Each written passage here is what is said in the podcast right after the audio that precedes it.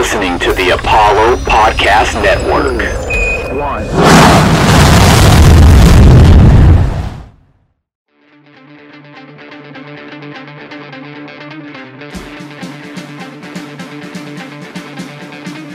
This kid's got ridiculous power. The rookie strikes again. Welcome to the show.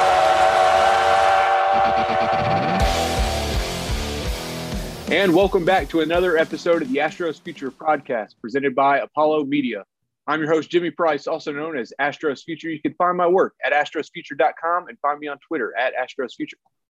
I'm your other co-host, Kenny Van Doren. You can find me on Twitter at the Vandalorian. Today, we're going to do a look around the minors but and give our stock report. But first, we're, we're joined by a special guest, one of the Astros' top pitching prospects, Chayce McDermott. How you doing, Chayce? Pretty good. How about yourself?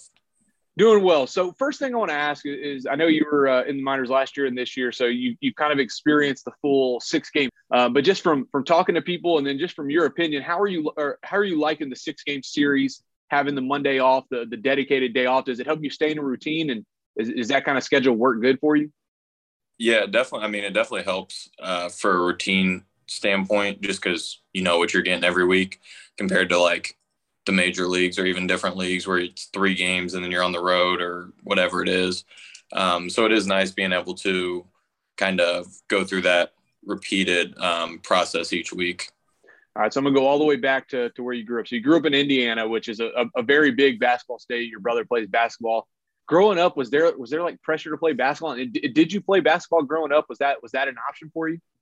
Uh, yeah, I did play basketball growing up. Um, it was big in my family.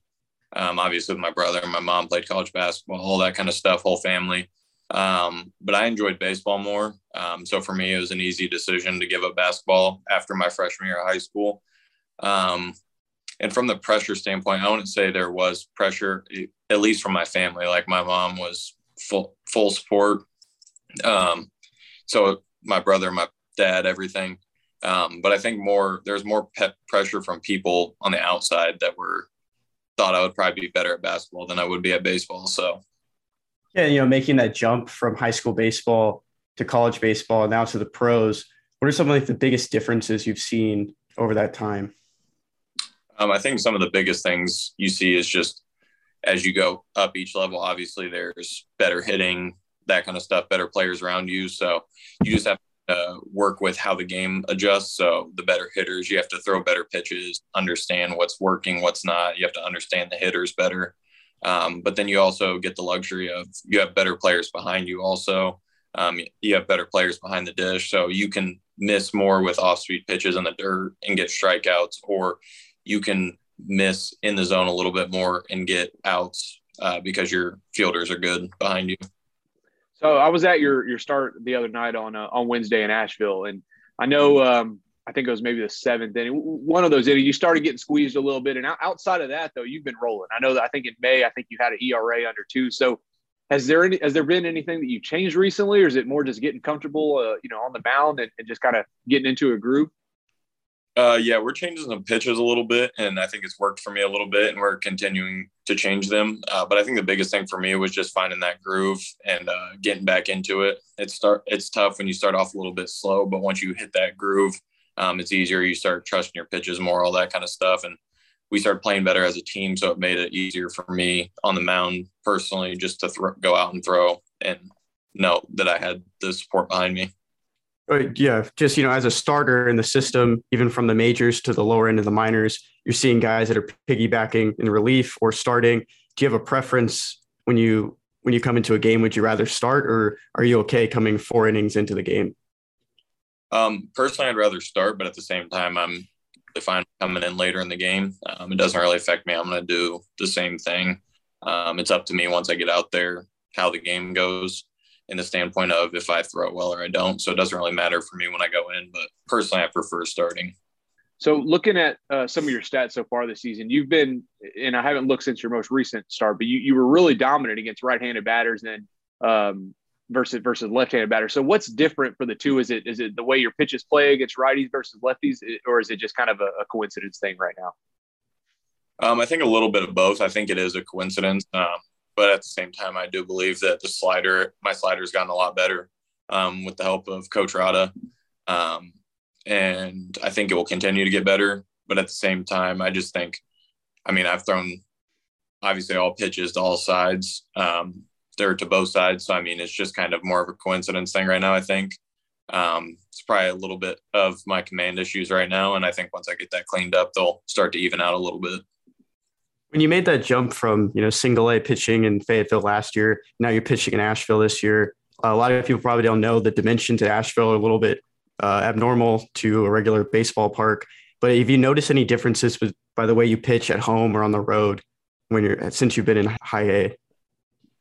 Um, yeah, the dimensions are different at our field, so it is kind of like a thought in your mind, but at the same time, we try to pitch the same no matter what. I mean, you can't sit here and worry about giving up home runs to the short porch in right field or to center or whatever. Um, you just kind of got to keep going out there and throwing normally um, and hope that things go your way. So I don't want this to to come off as like a slide against Asheville, but you know you were in uh, excuse me pitching Fayetteville a little bit last year, right? So yes. um, beautiful stadium, beautiful ballpark, top notch facility. So going from there to a stadium like McCormick Field, which is almost 100 years old, like what's that adjustment been like? I mean, you you promote up a level, but you kind of take a take a, a step backwards when it comes to like the facilities and things that you have you know available to you. Yeah, I think I mean it is. I mean that's the thing is you kind of have to look at it from the standpoint of it is a historic field, so you're not going to get all the glitz and glamour, uh, mm-hmm. uh, but that's of everything we need. Like they're providing us with everything we need. There's no in the in the long run, there's no differences from Fayetteville to Asheville in the sense of we're not losing out on anything. So you kind of have to look at it that way and not be uh, greedy, I guess. Yeah. So you, you talked about your slider uh, that you've thrown and has gotten a lot better, but outside of that, what other what other pitches are you throwing? Um, I got my so obviously fastball, slider, curveball, and changeup, and then the curveball, the slider. Pretty much all my off-speed pitches we're working on changing right now. Um, not in the sense of like total reconstruction with them, but just getting mm-hmm. better, that kind of stuff. So so I guess when you look a year ahead from now, it's always a question we like to ask prospects uh, where, where do you hope to see yourself in the system in your own development like what steps do you need to take forward a year from today um, i think a year from today like personally i would love to be in the big leagues but if we're being realistic i mean i'm just hoping i get to move up um, whatever wherever that is if that's in double a if that's in triple a if i'm still in asheville it's just keep getting better um, it's hard to kind of say obviously, I think everyone should answer that question honestly. You want to be in the big league, so. Mm-hmm. Um, but at the same time, you kind of have to realize what the goal is for yourself, and I just am trying to get better each day. So I've been keeping track of you know the stats in Asheville, and it seems like depending on who who gets the start that week, you and, and Spencer Arrighetti are kind of going back and forth in terms of who's leading the team in strikeouts. Is there is there a little like competition? I mean, obviously you want to be the best pitcher you can be, but is there a little competition going on, on there or just, uh, you know, maybe the two of y'all working together? I mean, y'all are racking up the strikeouts at a, a pretty good rate this season. Yeah, no, I think there's definitely um, a competitiveness, but at the same time, it's we're working with each other, um, giving each other feedback on different things and stuff like that. But I did tell him the other day we were tied at 60 strikeouts going into his last inning, and I told him he was all so, but he decided to go and strike out three people. So apparently. Yeah, for sure. Uh, so uh, one question that me and me and Kenny have kind of like to ask is I, I like to to it's good feedback when we get this one, but throughout your your professional career so far, and uh, so either either be in batting practice or instructs or spring training, where what, what's the toughest hitter that you faced in the Astro system to this point? Oh, that's a great question. Um, that's a problem is you face so many of the guys around, but I would have to say for me personally, it's been Michael Sandle um, just because we came in at the same time, obviously. So before we mm-hmm. got Fayetteville last year, I threw against him a couple times. I threw him against him in spring training this year and stuff like that. And I, he always gets these like late and count hits off me, and I can never figure out. I'll, I'll feel like I throw really good pitches to him, and he just battles them off until I make a mistake, and then and then he jumps on it. So I would definitely say Michael Sandle. So I guess since high school, you haven't played another position. I looked at your baseball reference. You only pitched in college, some guys maybe get an at bat, play some outfield. You haven't you haven't done that since high school. Um, you know, if we threw you out there in the box right now, do you think you could, uh, you know, maybe get on base or at least get a hit off of a professional pitcher? No, I'm striking out in three pitches for sure. Winging at sliders in the dirt. I'm swinging at fastballs above my head. I'm I'm striking out quick. It- it- and I, I guess just beyond that, you know, maybe you're not going to get on base. You know, you're not going to get a hit. But if we put you in the field, where do you think you could uh, could add some depth? Oh, that's a. I, I always like to say first base because I'm the one that's always trying to pick stuff during BP instead of. um, I'd say first base, but honestly, I don't. I don't know if I could play any position very well. So I know it's it's not something that like you you want to uh I guess really enjoy because usually when a, a position player comes in it's it's a blowout. Hopefully in in you know our team's favor, but um, Luis Santana has three scoreless innings this year, and he actually struck out somebody on Wednesday when I was there. So, what's that conversation like? Do y'all do y'all mess with him a lot, saying, "Hey, you, got a zero point zero zero ERA in three appearances this year"? Yeah, that's what he came out on Wednesday, and obviously I didn't have one of my best games on Wednesday, and I told him that he was taking my starting spot because he's throwing better. so, but yeah, no, I mean it's always obviously you don't want ever really as a pitcher want a position player to go in there, but when they do go in, it's pretty fun to watch because most of them just go out and throw it 75 and get out somehow, and we're sitting there. You have guys throwing that get hit for a home run, so it's just kind Right. of fun. So I guess looking, you know, at the teammates you made over the last year, you got drafted in 2021. Uh, you're coming up with some of the same guys, like you said. Michael Sandle came in at the same time as him, but uh, who would you say is like who's had the like the funniest moments, like as as a teammate in the last year? And can you provide any examples? Um, I would say Aaron Brown is probably one of the funniest, and to me personally, Adrian Chaidez is up there too. Um, but I think Aaron stands out just because he has he's from Tennessee. He's got those quick one-liners that you never really expect. Um, but yeah, I would say him, and I don't know if I really have any um, certain ones that are coming to the top of my head, but there's always something something coming in. So, looking back to to your college career to where you're at now, what's one thing that like you've learned in the professional game that you're like, man, I wish I would have known this maybe in college or right when I right when I got drafted. But what's one thing over the last, I guess, year or two that you've kind of picked up and learned on that you wish you would have had maybe sooner? I think the biggest thing is just the understanding of hitters. I think you have to develop kind of as you go through pro ball. Because I feel like in college, I would just throw repeated fastballs to people and they're found them straight off, um, straight backwards and stuff. And then obviously now, and I, I mean, I knew this in college too, but I didn't use it as much. But that means that they're on time with your pitch. You need to go to something else. Um, you're probably not going to beat him with that pitch. And I would just keep throwing it. Now I have an understanding of, okay, if I went fast on a guy fouls it off way over first base from a right-handed hitter. He's way late, and then I throw him another one. He fouls it off straight back. He timed it up. He made an adjustment. It's time to go to something else, whatever that pitch may be. But that's my biggest thing I think I've learned in pro ball so far. Yeah, you, you might not remember this, but I kind of do. When you were drafted, there was the Major League Baseball posted a picture, and it wasn't you. Um, and I remember you quote tweeting and saying, "Hey, that's not me," but I still got drafted. Uh, what Yeah. was that like, and who was the guy that that, that picture was? Uh, so the picture was one of my teammates at Ball State named Ty Weatherly. Um, his brother Sam is actually in the Rockies organization, I believe. Um, but the funny thing was, is the Astros used the picture too and said I was a left-handed. and I was like, oh, I mean, I still got drafted. They can't take it back. Now. Yeah. This is the way I expected it to. Nah, I mean, it was. I mean, I think it was just a funny thing. Well, at least you got a you got a good score to uh, story to tell forever. Then. Yeah, exactly. All right, Chayce. Well, that, that's uh that's all I got, man. I appreciate you coming on and, and talking with us, and uh, good luck the rest of the season. Hopefully, uh, hopefully a promotion to, to Corpus Christi is in line for you pretty soon. I appreciate that. Thank you for having me. You got it. All right, that's going to do it for segment one. In the next segment, we're going to take a look around the minors and give a stock report. We'll get to that in just a moment. And continuing on here at the Astros Future Podcast, presented by Apollo Media. If you enjoy the show, do us a, uh, a favor, drop us a review, leave us some stars. So we're going to get right into our stock report. So Kenny, it's uh, it's been two weeks since we recorded. Who's your stock up prospect uh, over the last two weeks? I, I think I probably should have touched on this more last or two weeks ago, but I think over the last 20 games, Corey Julks has just been a monster. Um, guy who's in the last, he's had 20 ABs in June. He's batting 300 with an above uh, 1,000 OPS, two home runs already in June. He had 10 in May and only one in April. This guy's power is just phenomenal right now. He's on such a hot streak. Uh, 12 homers since May 8th. He's fourth in OPS on the Space Cowboys uh, behind Matijevic, Brinson, and Hensley.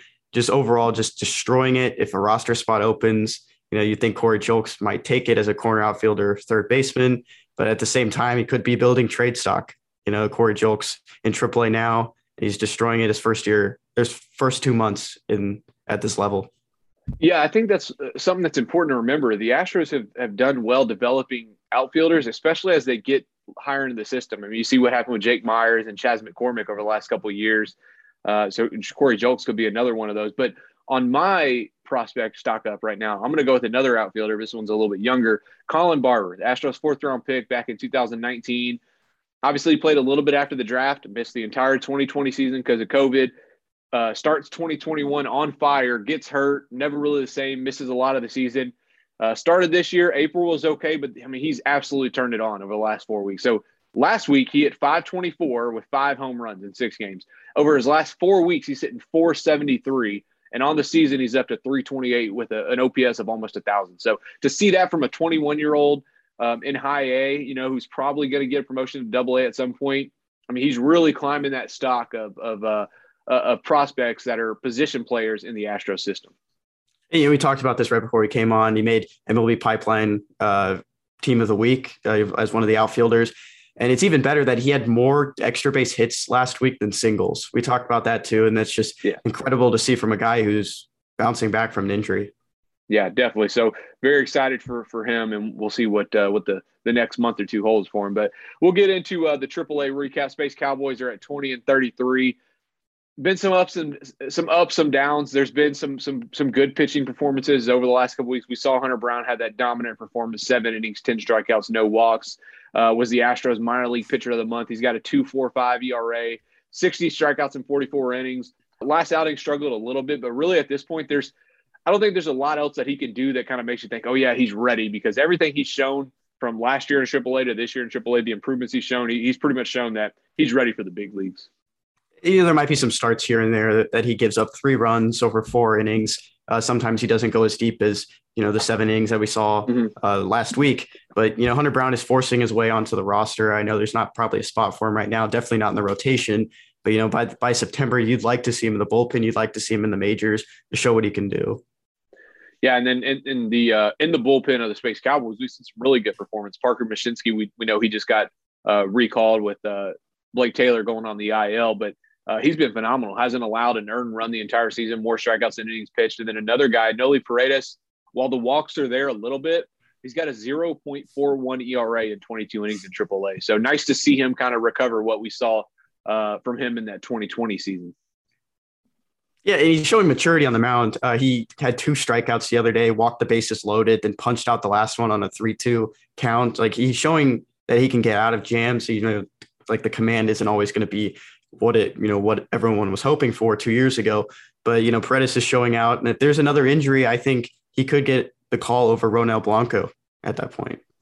Yeah, now I mean he's he's he's definitely deserving at this point, and Blanco's been been pretty good as well. But another pitcher that that kind of got it going a little bit yesterday, you know, JP France went five and two thirds, struck out eight, didn't walk in. I know he did give up the three runs, but um, that's really encouraging to see because he had a, a, strong year last year. You know, led the Astros system in strikeouts, and it's been it's been a little bit of a, a rough start to the season for him. So nice to see him have a, a, good outing. Yeah, he gave up a home run in the first inning, opposite field from a righty. You know, it wasn't what you expect from him, uh, but he settled in eight strikeouts over five and two thirds, only one out away from a, a um, quality start, and he just you know really showed some maturity progressions through through that whole start. Um, looking at his ERA, it improved a lot. Uh, a lot of these starters are, you know, north of six on the ERA. And we're already mm-hmm. two months into the season. Uh, or May didn't do anyone, you know, anything. But for those guys, you know, like Bermudez, uh, Dubin, and so just to see France do that is just pretty incredible. Just a good start to get a good start in June. For sure. On the offensive side, though, we've seen some some guys continue to hit well. Matijevic started off the season on fire. Uh, ended up going on the IL for a little bit, but since he's came back, he, he's got he's pretty much picked off right where he left off. Uh, I know me and you were at the game on Saturday. He uh, crushed a three-run homer. I think it was like a 108 off the bat, no doubter. And I mean, I think that's what he is. We know what he, he's. He's going to be a power hitter. he'll probably get a chance, you know, with the Astros at some point. Hopefully, a little bit more extended stay where he can kind of uh, maybe get comfortable. But really good season for him so far, and he's he's kind of showing what we all had hoped he would be is that that that kind of power hitting first base. Yeah, leading most of the most of the offensive categories except home runs. Corey Julks is just running away with that right now. But overall, Matijevic is a clutch player too. Uh, base if there's people on in AAA, you know he's going to get someone in. Um, if that's a home run, double, single, even a fly out, just move somebody over. That's that's what he's there for. Um, looking at the field, actually, Leon, uh, Pedro Leon, mainly a center fielder, taking some shortstop, playing some second base again. Uh, took his fourth start at second base this past weekend, and I got to be honest, he doesn't look that comfortable. Um, a guy who has an incredible arm. We saw it on Sunday. Threw out a runner at home, to, you know, to save save the Sace Cowboys from going down late in extra innings. And it's just he doesn't look comfortable. There was an easy ground ball to the right side a few like two weeks ago. Didn't get to didn't get it to first in time. Wasn't an error. He just wasn't quick with it, and the throws just don't look great. It might just be an, an extra glove in the bag for him, or you know, there's some injuries you know in that infield. But it, it's just I don't think second base is where Pedro Leon is going to be. Yeah, and I don't know. Maybe the plan is just to to get him a little bit comfortable there. So if you had to put him at second base, you could. Because you think about it, he's played all three outfield positions this year. He's played third base, shortstop, and second base now. So pretty much every position except for uh, you know first base and catcher. And maybe the Astros have a plan of kind of using him as a utility guy, so that way when you bring up a guy like him, you can you can kind of move him all around the uh, the field. We see we see them do that with uh, Diaz. We saw it with Marwin Gonzalez in the 2017 season. He wasn't he was never like a full time starter, but still got full time starter at bats because he moved around enough. So maybe that's the plan for Leon. But another guy we saw play in another position that we're not used to, Korey Lee played left field on Saturday. He came in after uh, Lewis Brinson got hurt. The only two guys they had on the bench were David Hensley and, and Korey Lee because uh, Jake Meyers and Taylor Jones weren't playing due to, uh, or you know, they had their their their first start on Friday. They weren't playing Saturday, so I don't think they wanted to force those guys in. So Lee goes in the, out into the outfield. He hasn't played the outfield since 2019. He, I think he had a couple games out there with Tri City, uh, made a couple plays, but really, if anything, I think that just speaks to his overall athleticism. I mean, there's not a lot of catchers that you could probably go stick in the outfield or, you know, I think uh, last year he played a couple games at third base. There's not a lot of them that you could probably do that. Korey Lee's one of them because he he's got the athleticism to do that kind of stuff. And there was a comment on Twitter, like uh, underneath one of your tweets, saying, "Oh, he's not playing well at catcher. He's playing fine. Like this isn't a big deal. He was getting a day mm-hmm. off. Lewis Brinson got hurt. He didn't play Sunday either. He kind of came to the dugout for a little bit and left. But you know, he was just filling in. Uh, he can play left field. He can play first base. You know, Korey Lee is fine. You know, the yeah. offensive side, the off- offensive numbers will come eventually, but he's perfectly fine as a fielder. He's perfectly for fine sure. as a catcher. Yeah, for sure. I mean, we've we've seen the the arm behind the plate, but uh, another guy on the offensive side that's been awesome. I know you were there Sunday, had a, a fantastic game. David Hensley. You know, he's got a 411 on base percentage, uh, four homers this year. You know, he's not going to be a huge power guy, but he, he, he gets on base. I know he had that walk off single, but what's your take on on uh, Hensley? It, minimal errors. Uh, the guy is very is a very smart baseball player. You know, he he knows if something's not a strike or it is. You know, he'll talk, he'll tell the umpire what he thinks, but you know, he takes pitches. Uh, he works counts. Um, it was a three-two count. You know, I think he fouled off two more balls in one of them on Sunday. But overall, just a very smart baseball player. Uh, even in the field, he can play across the infield. Maybe shove him in left one day. Maybe you know he can make minimal plays out there too. But overall, just a great utility depth, and I think that's his calling in the near future. Yeah, definitely it, playing all over and, and, playing well at those positions. Uh, we'll go down to Double A. The Hooks they're 22 and 29, but the offense has been really, really fun to watch over the last few weeks, and it's led by Enmanuel Valdez. We we know everybody knows what he's doing at this point. We are April, May, early. I mean, we're coming up on two and a half months of the season, and he's still hitting 357. 16 doubles, 11 homers, 45 RBIs in 44 games, drawing walks. I mean, he just he's doing everything you want to see from an offensive standpoint. He's probably stuck at you know that second or third base just get, given his size, but the guy can hit, man. And if you watch a lot of those highlights, you watch a lot of the games. I mean, he's making hard contact. They're not cheap home runs, um, but I also love the fact that the guy he, he, can hit the ball the opposite way, and we've seen him do that a lot in Corpus Christi. That's a good place for a lefty to go oppo because the the way the wind's blowing um, and he could take advantage of that. But he, he's a guy that definitely looks like he's ready for AAA. A Texas League Player of the Month, uh, north of a thousand OPS through, like you said, two and a half months of baseball almost. Uh, this guy needs to be in AAA, and if we see him in AAA at altitude and elevation in the PCL, it's oh, yeah. going to be incredible. Uh, that ball is going to fly. And you know, you can play third base, second base, left field. There's versatility there, and that's what AAA loves. You know, you're not going to see the same lineup two days in a row for Mickey Storey with the Space Cowboys. We've talked about that for the last two years. Um, this team is versatile, and adding Enmanuel Valdez to the mix would be incredible for that offense. Yeah, another guy who is uh, who's been on fire in, Double A right now, uh, Jiner Diaz, and I say it that way because I went down to Corpus Christi. I found out the, the correct way to pronounce it is Jiner, Jiner, not not with like the hard Y sound. But he's been awesome playing playing catcher. I know you put a note down here. He's got 154 innings at catcher, 197 at first base, and it's really been him, Berryhill, and then Salazar was there a little bit. And they they kind of rotated out, but the guy just hits, man. He's hitting 322. He's got 41 RBIs this season. Um, he just he finds a way to get base hits. You know, he he's been drawing walks at a little bit uh, better rate, which is good to see. But he doesn't strike out. He's got a hit for average. I mean, he's got he's got a, a really good profile that you probably like to see a catcher. You know, if he can stick a catcher, a guy that can come up and and hit for average, get on base, and, and has a little bit of power to go with it, that would that, that's a that's a nice thing to throw down there at the the seven or eight hole in the lineup. Yeah, when are we going to start recognizing that this was the Yainer Diaz trade and not the Phil Maton trade? Mm-hmm. Um, this guy, the Astros, are really all about. Started in low A last year, got up to high A with the Astros, uh, double A this year, and he's not showing any signs of stopping. You know, some guys in triple A, uh, you know, struggling at the plate a little bit, not showing that much versatility between first and uh, catcher. But, you know, somebody like Yainer Diaz is someone who could see a promotion. Those guys should be worried if he continues to succeed. Yeah, I think I, I, looked it up today. I think he's played like 282 minor league games and he's hit 327. So, you know, you could look at average and make what you want of it. And, and a lot of it, you know, maybe it was down in rookie league and stuff. But the fact that he's, you know, basically two full, almost two seasons into his minor league career, two full seasons at 282 games, and he's still hitting that, that good a clip, that's a good sign. Another catcher that's uh, been, been swinging the bat well recently, Luke Berryhill. The average maybe isn't as high as, as as you would like to see at 263, but he's got an OPS of 848, which is uh, is really solid. Driving in runs, uh, he's actually on a a current 40 game on base streak. So either either drawing a walk or getting hit by a pitch or a hit. So he's finding a way to get on base. And I know he had a had a pretty big game or a, a pretty big day, I guess, if you want to say, uh, not last Saturday, but uh, the Saturday before, right?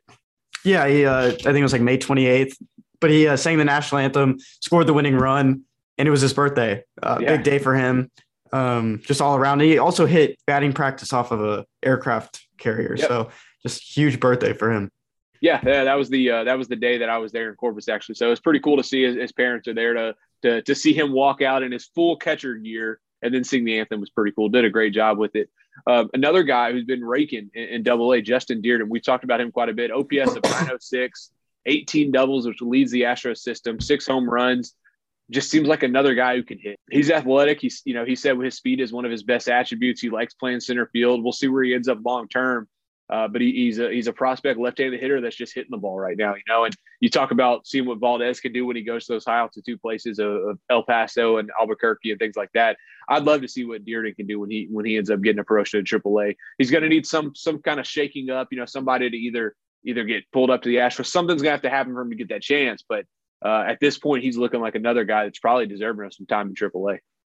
Yeah, and you you were, you talked to Dearden recently, and you wrote that piece on him, and uh, just he was a guy who went undrafted, um, somebody who kind of flew under the radar. But these older outfielders in the system, especially in Double A, High A, a few guys in Triple A, um, they're gonna make they're gonna be pushed up a little bit. Might be because of their age, um, kind of quickly promoted because they they need to show something that will get them to the majors as soon as possible yeah, definitely, and it's just nice to see some some good offer, uh, offensive performances out of some of those guys down in uh, down in Corpus. But we'll jump down to their their pitching. The story this past week was uh, Misael Tamarez had a, a ten strikeout performance in five and two thirds, only gave up one hit, one run. He's got his ERA down to 3.79, 46 strikeouts in 40 innings. Uh, 40 innings.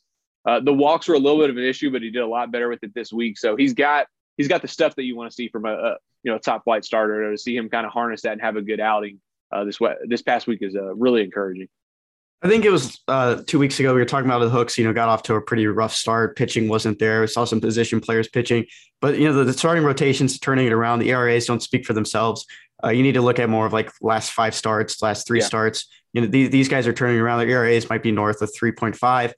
Um, but they're showing out. Uh, you know, the other guys in the bullpen are still pitching well. De- Devin Conn, or Con Joe Record, uh, two names that have, you know, you've probably heard a few times if you've been to double A games. But you know, like another guy like Jimmy Endersby, Endersby, two eight six ERA over forty four innings pitched, thirty punch out, thirty eight punch outs. The, the walks are a little bit concerning with twenty six, um, but just overall, you know, the team is improving. Twenty two and twenty nine, I think um, they have more wins than losses. Last time we talked, so the, the hooks are getting better. Yeah, no, they're they're on the upswing, and um, you know they'll be getting some help hopefully here uh, pretty soon. Uh, we did see Jordan Brewer post something about getting promoted to Double A, but uh, we'll talk about them here when we get to the pitching for the Tourists. But I'm really excited. Hopefully, in the near future, we get to see what uh, Chayce McDermott and um, and Spencer Arrighetti can do with them. But that's going to do it for this segment. We'll be right back. We're going to get into the uh, the high A and the low A. We'll be that in just a moment. And welcome back to the third segment of the Astros Future podcast. Remember uh, to give us a review, leave us some stars if you're if you enjoy the show. Feel free to reach out to us on Twitter. But we'll, we'll get to the Tourists. They're 20 and 30. They've been playing a lot better, a lot better ball uh, uh, recently. One of the guys we talked about on the stock up, Colin Barber, has been awesome. Um, hopefully he, uh, he, he's he, I mean he's kind of showing that he, he, might be ready for delay. He put up really good numbers over about the first two and a half months of the season. Uh, but I'll jump down to one other guy, JC Correa kind of kind of in that mold of, of Diaz. All the guy does is hit. You know, he hit really well in Fayetteville, Asheville last year. Started in Asheville this year, and he, he kind of struggled at the season, but he's all the way up to 312 now. More walks and strikeouts. He struck out 15 times this season, and, and we're in almost the middle of June. So hitting 433 over his last 16 games. The guy just hits. You know, the Astros are trying to figure out where they're going to play him defensively. They're trying him at catcher, uh, but the guy can hit. So if he can if he can get you know, get his uh the defense squared away at catcher, you know, he's got a chance to, to definitely move up. And at this point, I think the only reason he's not in double A is just they're working on the defensive side of things. I think offensively he's shown he's he's ready for the next step. They got to find a spot for him. Uh, that spot wasn't in the middle infield. You know, he played well, so a shortstop. But if he wanted to advance in the system, you know, he needed a new position. Playing catcher, uh, it's been a, you know not the easiest thing for him. And it's his first time ever playing the position.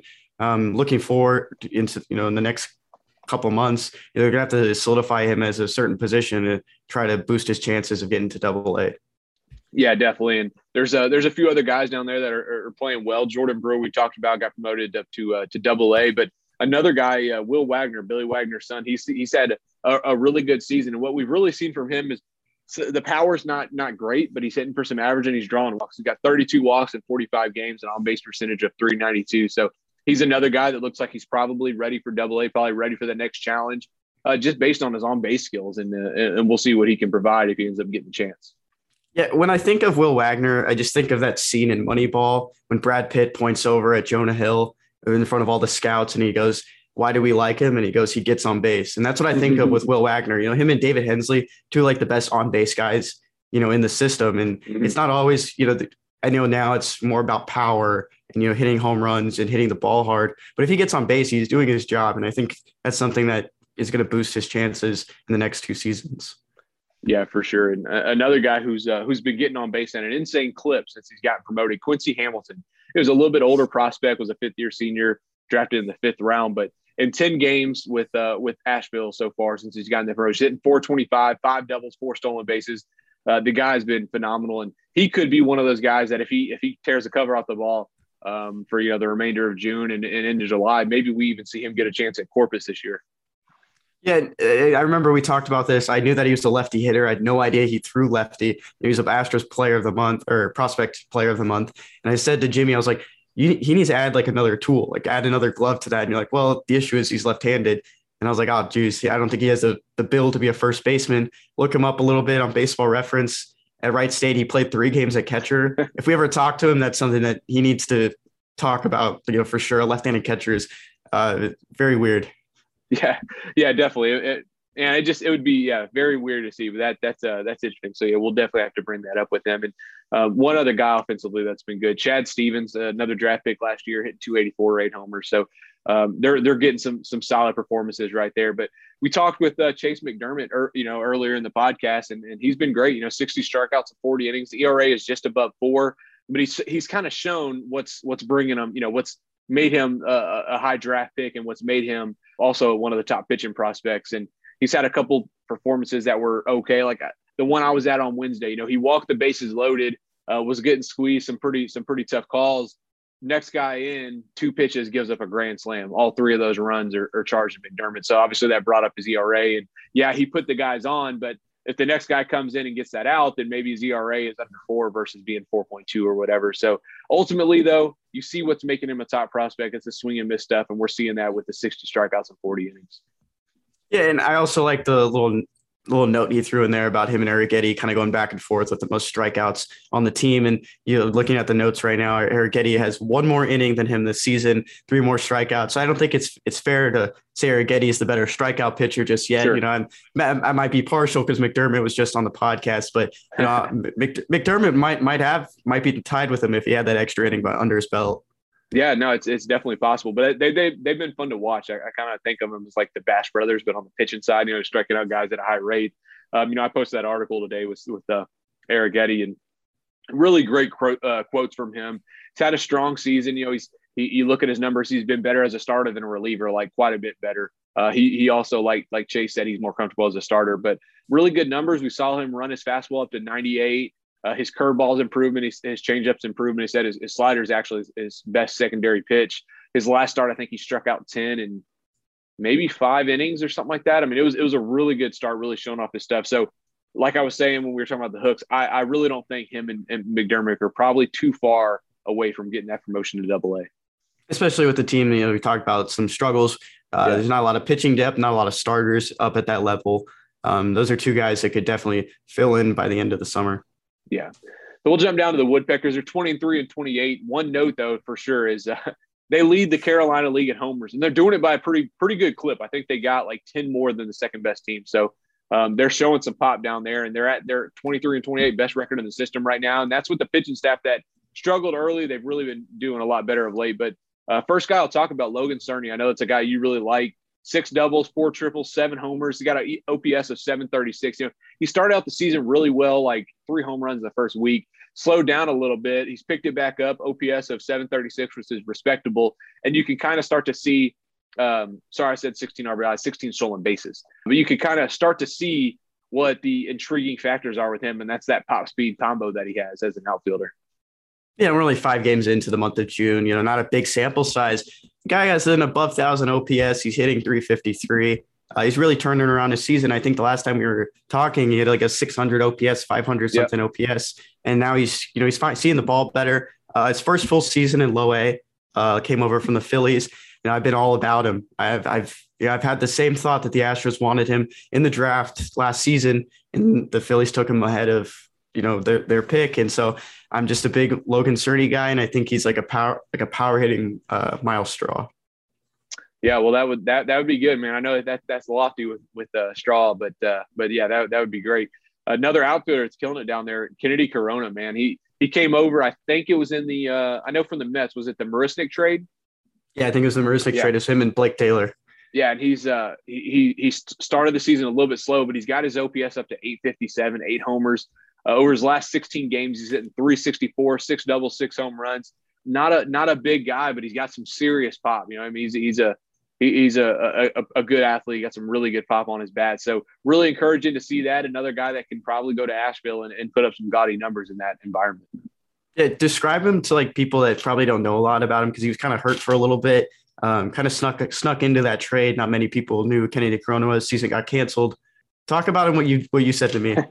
yeah. So the dude is freaking ripped. All right. I think he, they got him listed at like maybe like five ten. I'd have to look it up. He's not huge, but he's just he's ripped. But I will say this too.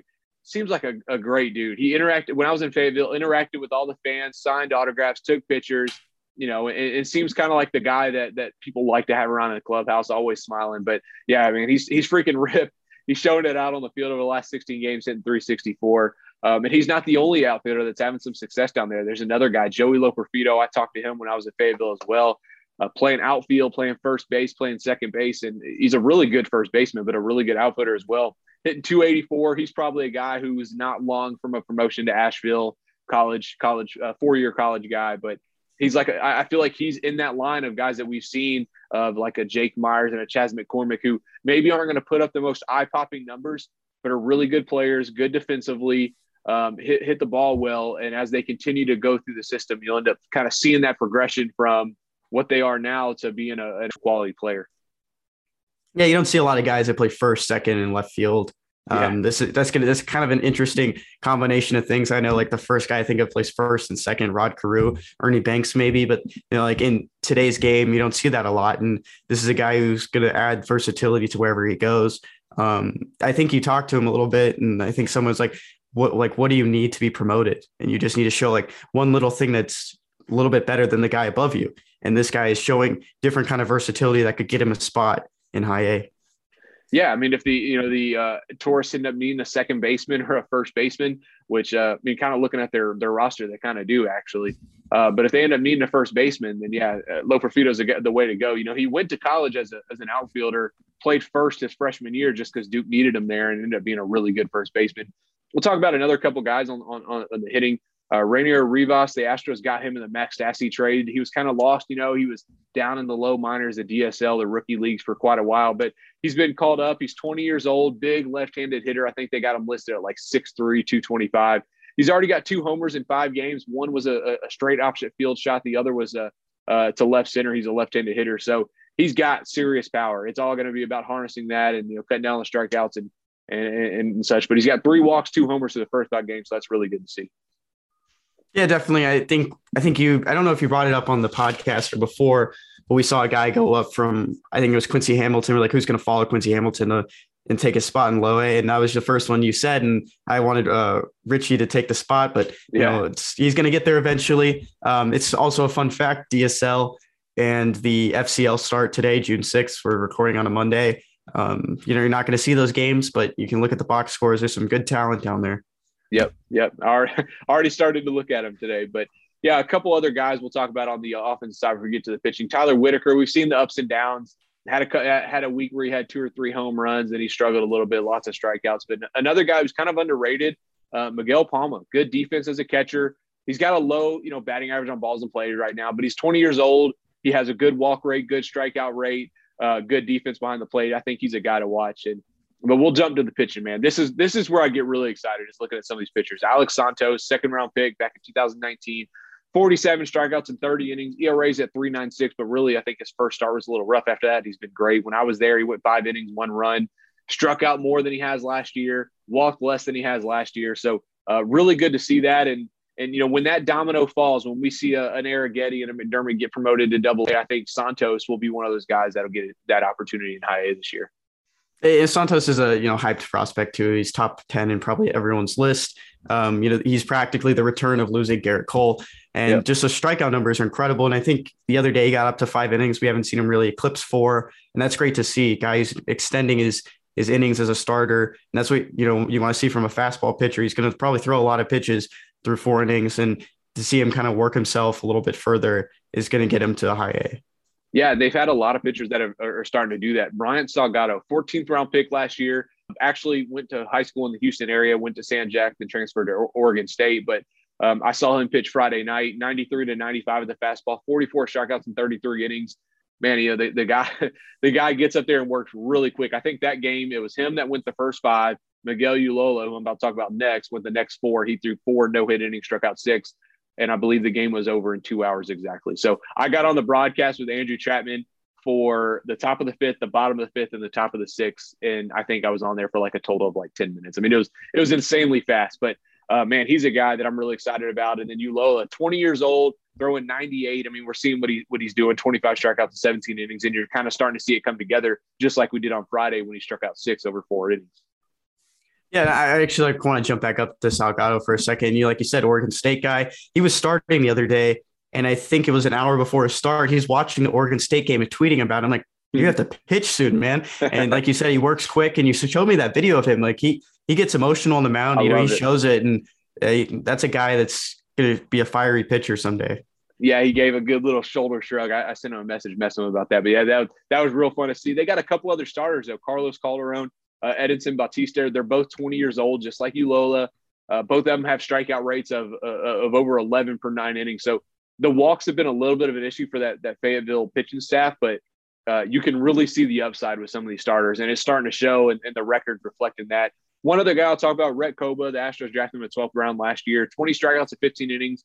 He had his worst outing of the uh, the season um, on uh, Sunday, and he gave up three runs. So, but what I'll say about him, I was at Fayetteville Friday after the game, fireworks, you know. So he stayed around for that. After that, kids go down for autographs. He's by the by the dugout, and he literally just sat there and waited and, and waited until like the entire stadium cleared out, signing autographs. And I asked him, I was like, you know, uh, asked him about it. And he said, man, if I can, I remember the feeling as a kid, you know, wanting to get autographs, and if I can replicate that feeling for for one of these kids, make their day, then that's what I'm going to do. And I mean, he sat out there, he brought his own sharpie and just waited. We, me and him chatted for a little bit a kid would run down, he'd sign the autograph. You know, two, three minutes go by, another kid comes down. He wasn't no rush to get in the dugout. And this is on a Friday night. So just really cool to see stuff like that, you know, especially for the kids. And I don't know, it, it was just, it was nice to see.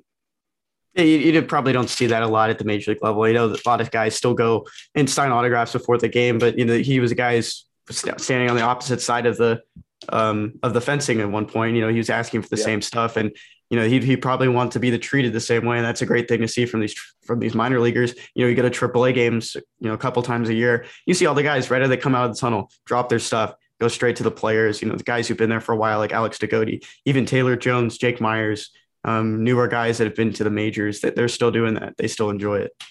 Yeah, and it's just I don't know. It's something about it. Just it's just good to see, man. It kind of, I know it sounds a little corny to say, but it kind of warms your heart to to see that from mm-hmm. these players. But um, Kenny, let's get into our trivia now. So I got I got two. I kind of hinted at it earlier, um, but but I'll go ahead and ask it. And I'm like I said, I'm, I'm gonna get mine out of the way because I know yours will be like extremely complex. But first one I got out of the four affiliates, which one is not owned by the Astros? And I probably told you this. Oh, I, I know this one already. Okay. We talked about it. It's Asheville. Um, right. Asheville is family owned, and then the stadium is owned by the city. That's right. Yep. Yeah. I guess I told you that a couple days ago. Yeah, you, you right. told me that one. Yeah.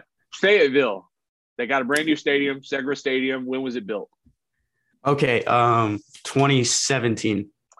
19 well 19 was their first season. They were they were Buies Creek. They, they acquired the team. They were Buies Creek. They played over at Campbell University and 19 was in the stadium was was actually like their first season. Oh first season beautiful, okay. beautiful stadium though if you haven't been there. All right last question. McCormick Field is a, um, a, a stadium with a lot of history. Do you know what year or what year that stadium was built 1921 1923. Oh, yeah, okay. So coming, yep, yeah. Coming up on 100 years. So pretty mm-hmm. impressive. But all right, Kenny, yeah. what you got? Throw it at me. All right. So before the, I'm going to do the picks or 20, let me this. see. Let's see. 2010, uh, 2010 draft for the Houston Astros. Uh, they had three first round picks, technically. I think one of them was a comp pick. Uh, right. This was the year before Jeff Luhnow took over. So in 2010, um, who were the first who were the three first round picks that the Astros had? Oh man, there's a couple names that okay. Uh if you if you get yeah. two of the three, I'll be impressed because the All other right. one you're not going to get. Well, hold on, I might get it. Mm-hmm. I, if, once I know one of them, I'll be good. Was that was that Mike Foltynewicz? It was yes. Delano Delino DeShields. Yep. Okay, so I got two. All right, the other one. The other one's tough, but uh, yeah, it is very tough. It's uh, uh I, am gonna. I think he's got a tough last name, right? Very, very hard name. Like yeah. Mike, Mike Kavaska or what? Kavaska. Yep. Kvasnicka. Okay. Kvasnicka. I, yeah. I, knew I was. Gonna, yeah. I knew I was gonna mess it up, but all right. Hey, see. Yeah, that's good. Yeah, that, that's yeah. that draft is always such an interesting one because I remember looking it up, and I don't think that guy got past like low A or what was like single A at the time. Yeah, no, it was rough. Oh. And um, even the year before that, I think maybe 09 is when they took Gio Mier, you know, the shortstop, and and he mm-hmm. struggled too. It was it was a bad time for Astros, and I, I don't want to go back to that. We you know we we draft pretty well right now, but uh, yeah, it's a good yeah. one, Kenny. Um, you got anything else, man, before we end it? Uh, not at all. And it's just maybe some promotions on the way. Mo- Monday, Tuesday, big promotion day. Yeah, that'll be fun to watch. I'm it, that that that's always exciting. You know, seeing those prospects get that first opportunity at a new level. But um, that's all we got, man. That's going to be the show. That's the end of today's episode. So if you haven't already done so, please be sure to subscribe to the podcast on iTunes, Spotify, wherever you get your podcast. As always, thank you so much for listening. We look forward to having you back for our next episode of the Astros Future Podcast covering your Astros in the minor league system.